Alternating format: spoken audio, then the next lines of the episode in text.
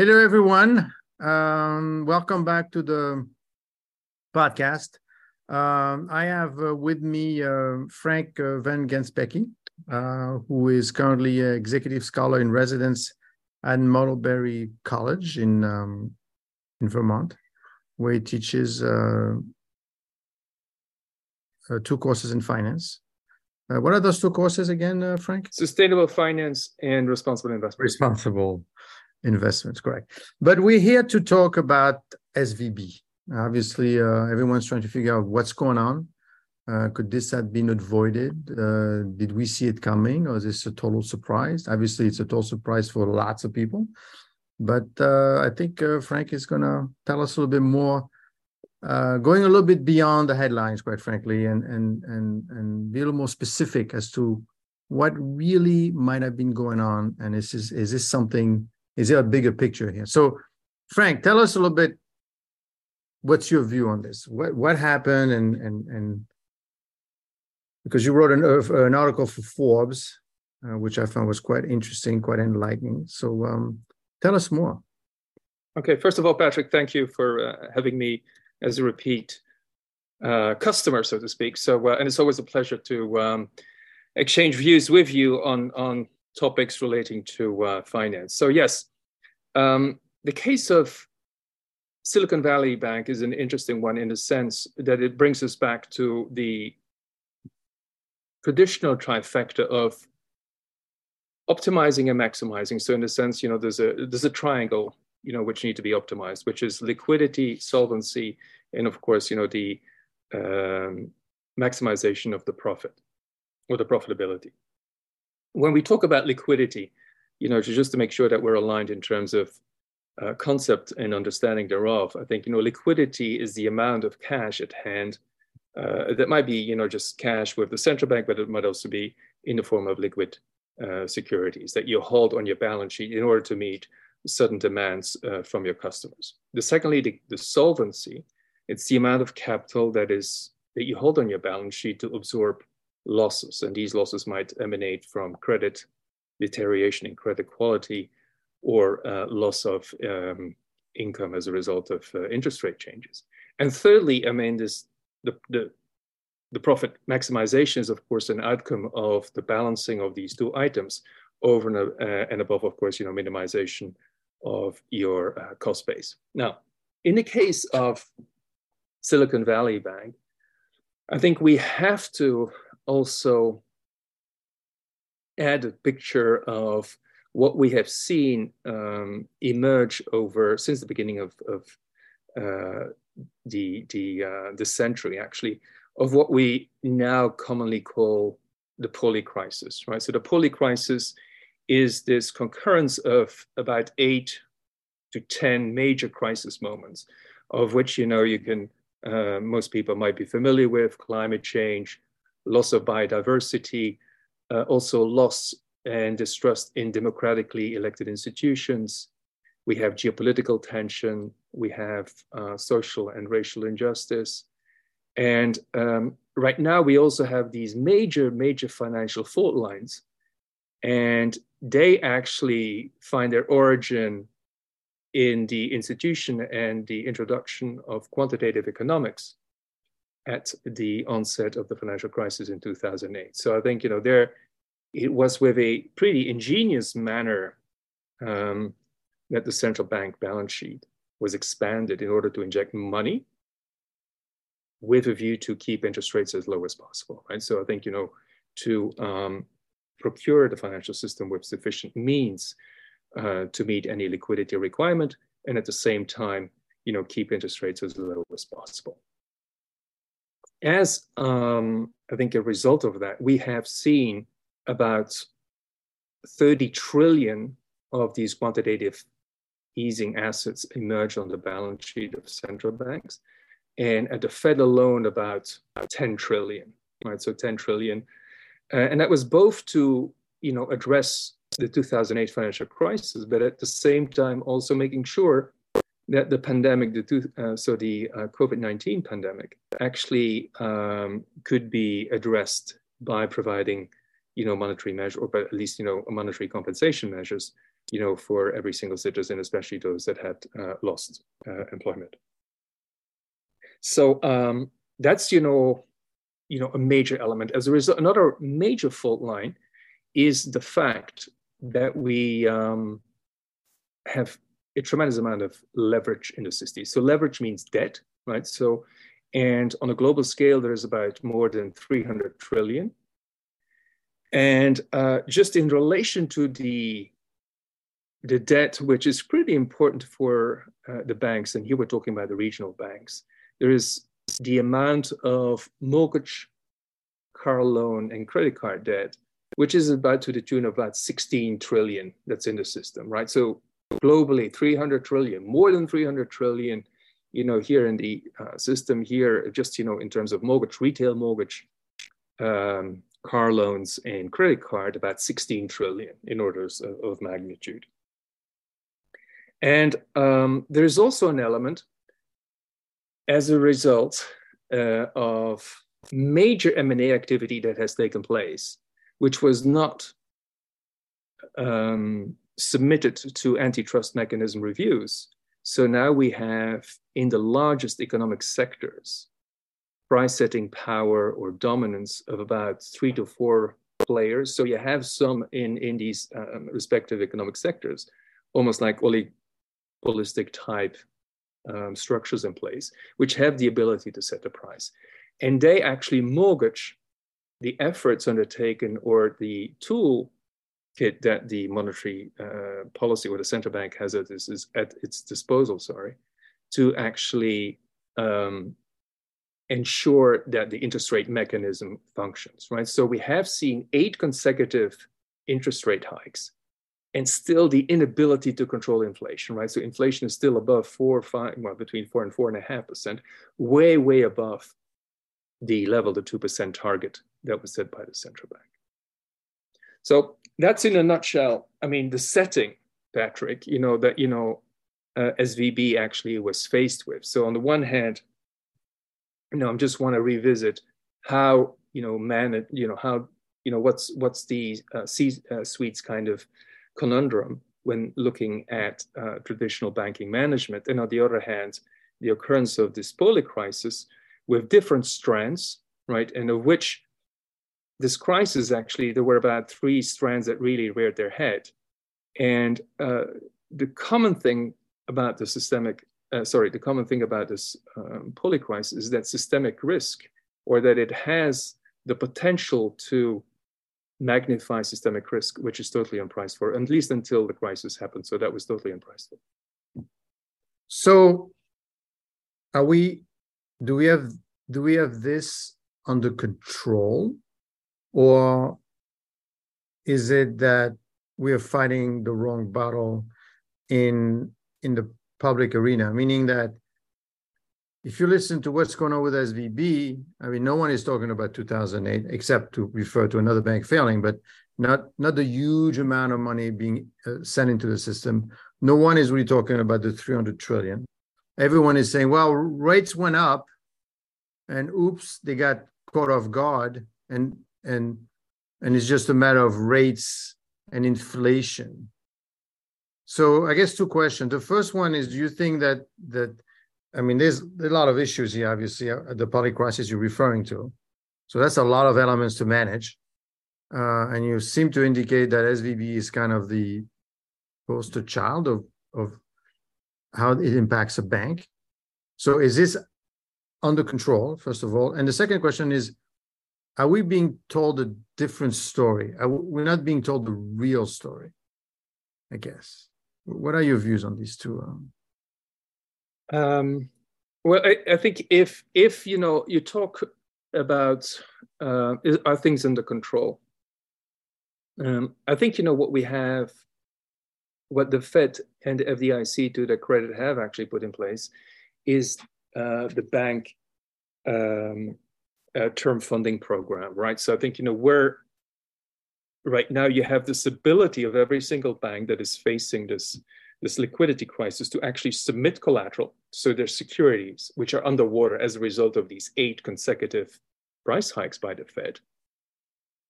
And Um, so by submitting the collateral, you actually receive um, 100 or you get your par amount in liquidity in cash, right? So this is pretty, it's, it's, it's a band-aid to address the impact of these price hikes or the interest rate hikes onto the underlying portfolio. So I think that's, you know, a very, um, you know, astute manner, but it's a band-aid, right? It's, it's not something that you can do perennially. Secondly, I think there's also the fact that now, in the case of uh, the Signature Bank and SVB, all deposits, even those normally, I think, you know, deposits are guaranteed up to an amount of 250,000 per account holder and per bank by the FDIC. So FDIC is Federal Deposit Insurance Corporation, which is the regulator for these uh, smaller regional banks that has been put in place and is trying to ensure that uh, the small deposit holder is not incurring a loss if a major bank collapse occurs. So here one has gone beyond, right? So expand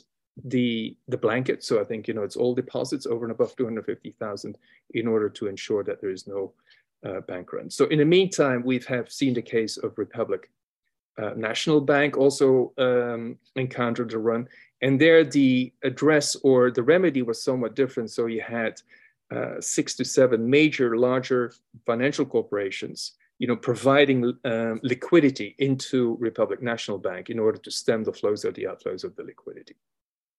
So, in essence, I think you do have so two major elements that have been introduced, so tools that have been uh, introduced, and I think you know which you know will do at least for the time being, you know, will actually address or make you know these things um, you know address in the short run because you, you can't take away that there is a major element of the poly crisis, right? So you do have, um, and amongst other things, is there's so much money into the system. How can you mop it up, right? So as I said, there's still 8.4 uh, on the central bank balance sheet, which means that prior to this event, so 8.4 trillion was injected in the system. So cash is in the system. And um, so there's still too much because we have still inflation rates at 4%.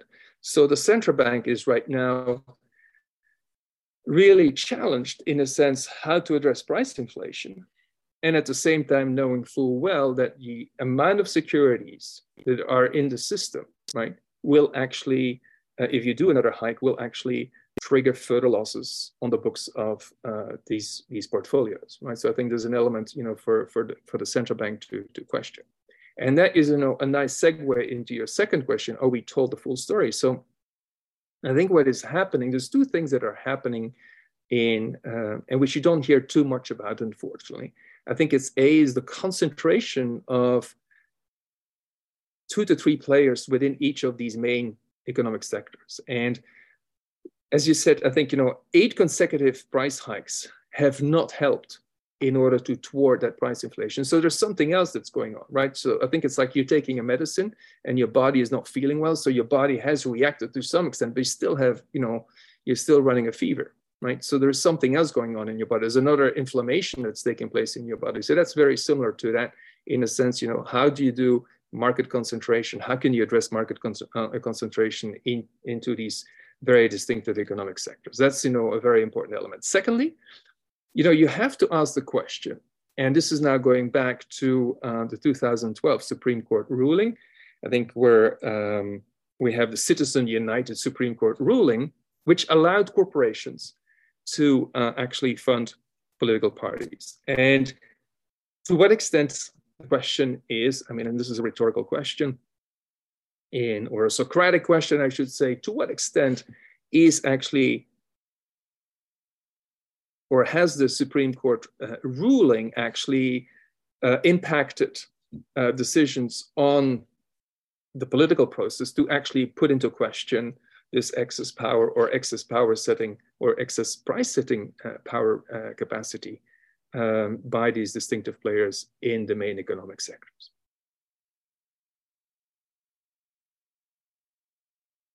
Um, well, hold on, because you seem to be describing a situation where you you you use the word band-aid. Um, and and uh, you know, let's remind everyone that we uh, after SVB, we have some sort of situation going on with First Republic as well. Mm-hmm. And I mm-hmm. guess those players that you mentioned, I'm sure they're the one that probably part of those 11 banks that funded, well, or at least uh, provided, I think, um, I don't know, it was 30 billion or so uh, to First Republic as well. So it, it, I guess the bandages are working for now. Mm-hmm. The the Fed hikes having an impact, but obviously it's not enough.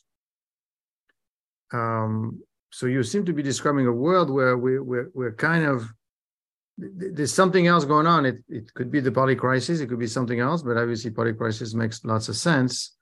I mean, 2008 was a was a big event, and we're still feeling the the consequences today. So you seem to be describing a world where, um, you know, we might or we might not be in control of the situation and it might get a lot more complicated, especially since the Fed still on Monday morning, they still need to fight inflation and they may not have the tools to do it.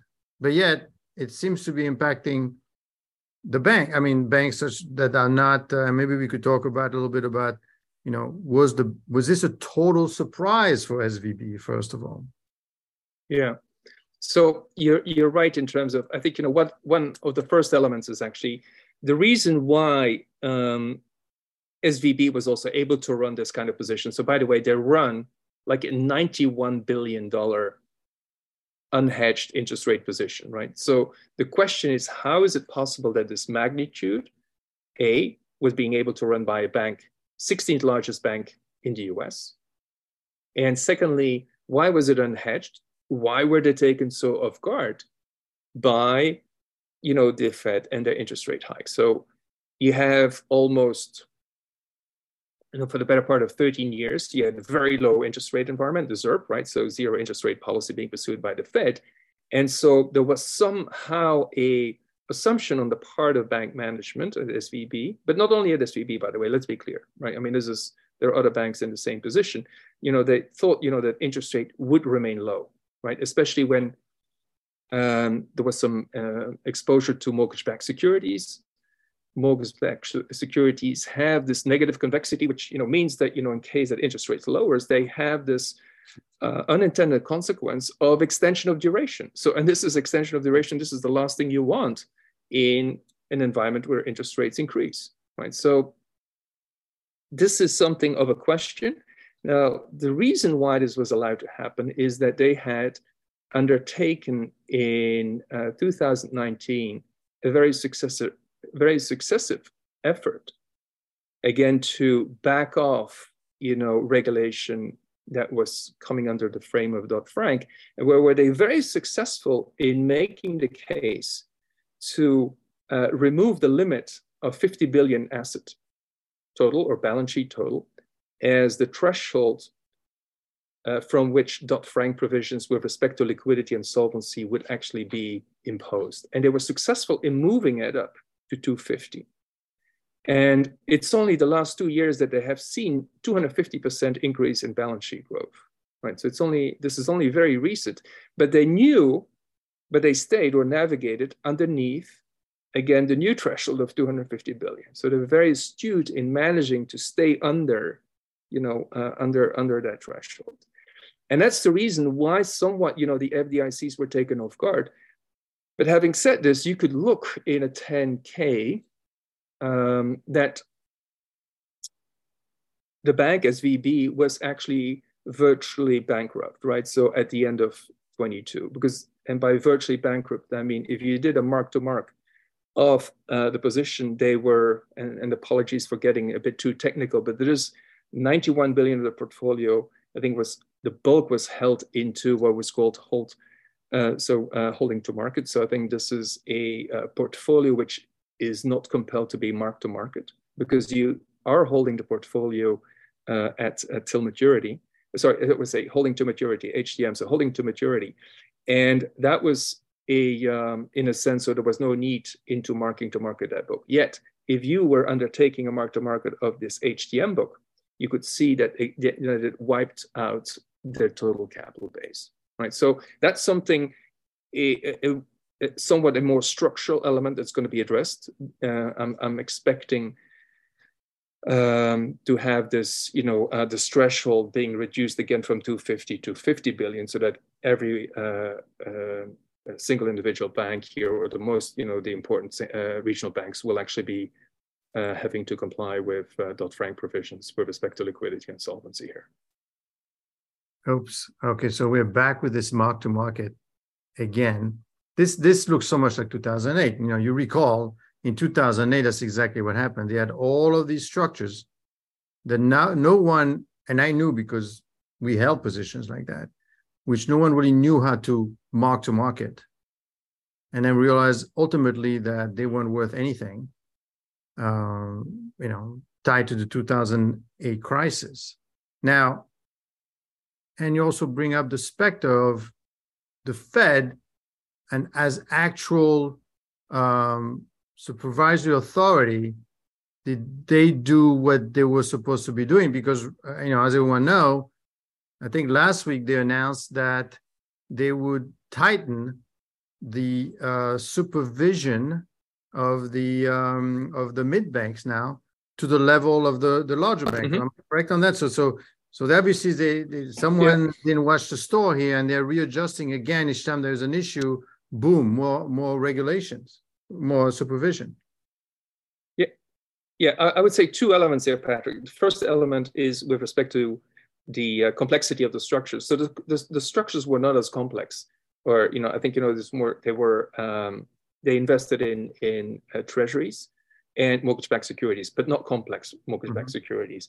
And so these were easy to mark to market. Yet there is a provision uh, so you have available for sale. So these are so-called securities which you know you can actually uh, liquidify in the market at short notice, and for which you know you are compelled from an accounting, from a US GAAP perspective, to mark to market. And then you have those that you can hold to maturity, where there's no obligation to actually mark to market because you are holding these securities. Your intent is really to hold those securities up until maturity, and then you're uh, assumed to be paid back at par. That's the first kind of nuance. The second element, you're right. So um, the FDIC will actually um, lower the threshold from 250 to 50. So I think it's the FDIC, which is the, the main regulator in this in, in this instance. The Fed has intervened to come up with a uh, relief program. So in the in, in the in the form of this bank term funding program, and in the provision of um, you know that uh, uh also uh, along with the FDIC that deposits would be uh, guaranteed over and above the 250,000 threshold. So what's the story there ultimately, Frank? I mean, what are we really dealing with? Is this is this something? Is this polycrisis underneath pushing up the steam, and once in a while we have to let off some of it, you know, successfully or not? I mean, right now I guess the market kind of stabilized. We didn't lose any more banks. I'm assuming right now everyone is. I'm sure all the banks are looking at what they actually have to make sure they're not in trouble um, and uh, it, it, looks well. They, they they they put some money into um, First Republic. SVB is out. We haven't heard from other banks. The stock market is kind of stable. I guess we're back to fighting inflation, but feels to me like there's this groundswell that it's going to be tougher and tougher to manage. Which I mean, it this poly crisis is impacting SVB today, but it could be impacting some other institution or or whatever or, or, or instrument in the future. Are we are we dealing with the real issue here, or we're just bandaging this thing as we go along? Well, I think in in essence, so there is an element when I said the poly crisis. The poly crisis before SVB, I think happened. I think it was totally unpriced for. So it had all these constituents to systemic risk, but there was no ability or no intent on connecting the dots over and above the different strands of this poly crisis, and definitely not, you know, to the extent that it could be priced for. But I want to go back on to the the main, and there's about three elements here at core that are, you know, that have triggered the crisis, right? So uh, this may be four, um, but you know, in in in essence, we have there's too much money in the system as a result of quantitative easing, right? So the 2008 COVID-19 crisis needed, compelled uh, the Fed to intervene in um, at scale. And so we are dealing with this kind of element of processing of this 8.3 trillion that still reside on the central bank balance sheet, right? So, and just, you know, for, for you know, um, informative purposes, before the, the banking crisis, the, the central bank balance sheet was smaller than 500 billion, right? So before 2008, the Fed had a balance sheet, you know, which is smaller than, than 500 uh, billion. And so right now it's 8.3, uh, so it's, it's more than, um, um, so this is uh, yeah 16 times you know the amount of of you know uh, the pre 2008 crisis Secondly, there's too much leverage in the system, right? So I think, you know, the money that was like injected was not enough actually, was steered towards debt, not enough to into equity, right? So I think there's an element, equity is a element of um, buffering and creating capacity to absorb shocks. So I think that was totally absent. We had thirdly the drive to deregulation, right? So to deregulate, and that was like in, in, the successful bid uh, by the regional banks to lift that threshold from 50 billion to 250 billion, so uh, under the uh, Dodd-Frank provision. And fourthly, I'm coming to say too, I mean, this is like, we have seen a major wave of M&A activity. So since the beginning of the century till now, and again, never was there any question about excessive market share. Never was a question about excessive price setting power capacity.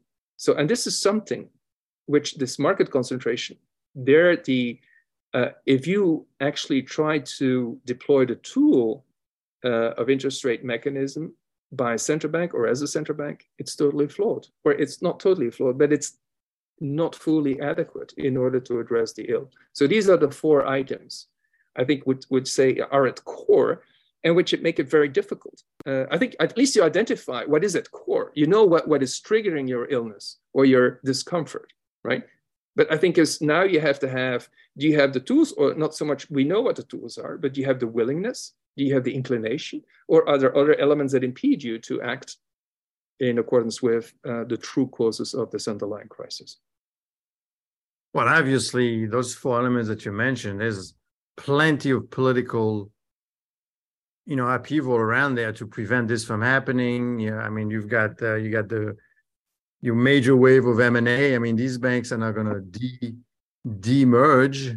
You know, they like the power that they have right now. Uh, uh, the deregulation uh, by the, the by the, the the, the small banks. Uh, yeah, I mean, again, we made the mistake of deregulating, and now we have an issue. I mean, all these things are are politically driven. The same way. I mean, let's let's make it simple. Look what uh, Powell is doing. Uh, uh basically, he wants to be the next Paul Volcker, um, right? So he's pushing it as much as he can um, for um, maybe not for political reason, but but but for other reason, be, be, because maybe what he's doing is not really working, or he's not working fast enough, right? So there's a lot. I, I see what you mean in terms of okay, we know what it is right? You've got a problem, you got a you got a disease, but you don't really want to stop smoking and stop drinking and and and having a good That's time. exactly it's exactly right. Uh, what do you think is going to happen? So the situation with you know, I think you know uh, when you go back to Volcker, I think when Volcker Volcker had it a lot easier. I think you know there the interest rate mechanism tool was actually fully functional because you didn't have as much. There was dominance, like you know you might remember you know, uh, in telecommunications and of course oil and gas had some dominance, but the rest of the sectors were not as um, oligopolistically uh, categorized, or they were not characterized by this uh, oligopolistic kind of pricing uh, power, right? So I think in that way it is it is um, a different sense. The other, you know, I think as I said, you know, uh, when Volcker came in, you know, I think he didn't come in after you know, the uh, onset of the 2008 financial crisis, or you know, the magnitude, the second largest, you know, in history financial crisis, and coupled with COVID, right? So, and these were much needed kind of interventions. It's now that we need to mop it up. I mean, you know, what are the best ways to mop up this excess liquidity? Because don't forget, I think, you know, the reason why there was so much interest rate gapping unhedged on the part of the bank, because they were chasing yield. Interest rates were so low.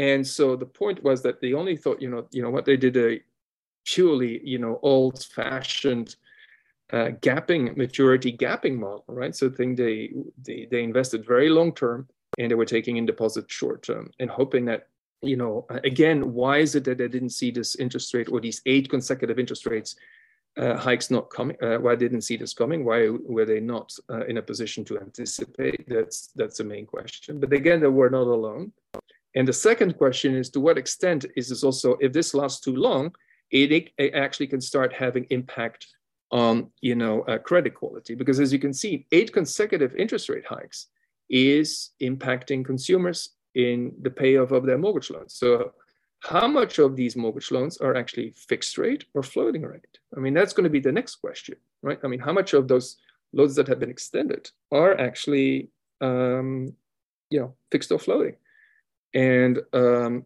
if they're floating um, i think it's it's it would be good for the bank but it's very poor for the retail customer because every single time that there's an interest rate hike, he sees, you know, a higher uh, interest rate payment uh, coming uh, or um, with which he, he will be faced with. So that's another element. So you can see that this interest rate policy and the rate or the speed at which this is executed can also have an impact on retail um, credit quality or um, the, the ability of, of the retail segment to start and to con- start to continue servicing these mortgage rate loans and the car loans. So um, and the credit card debt.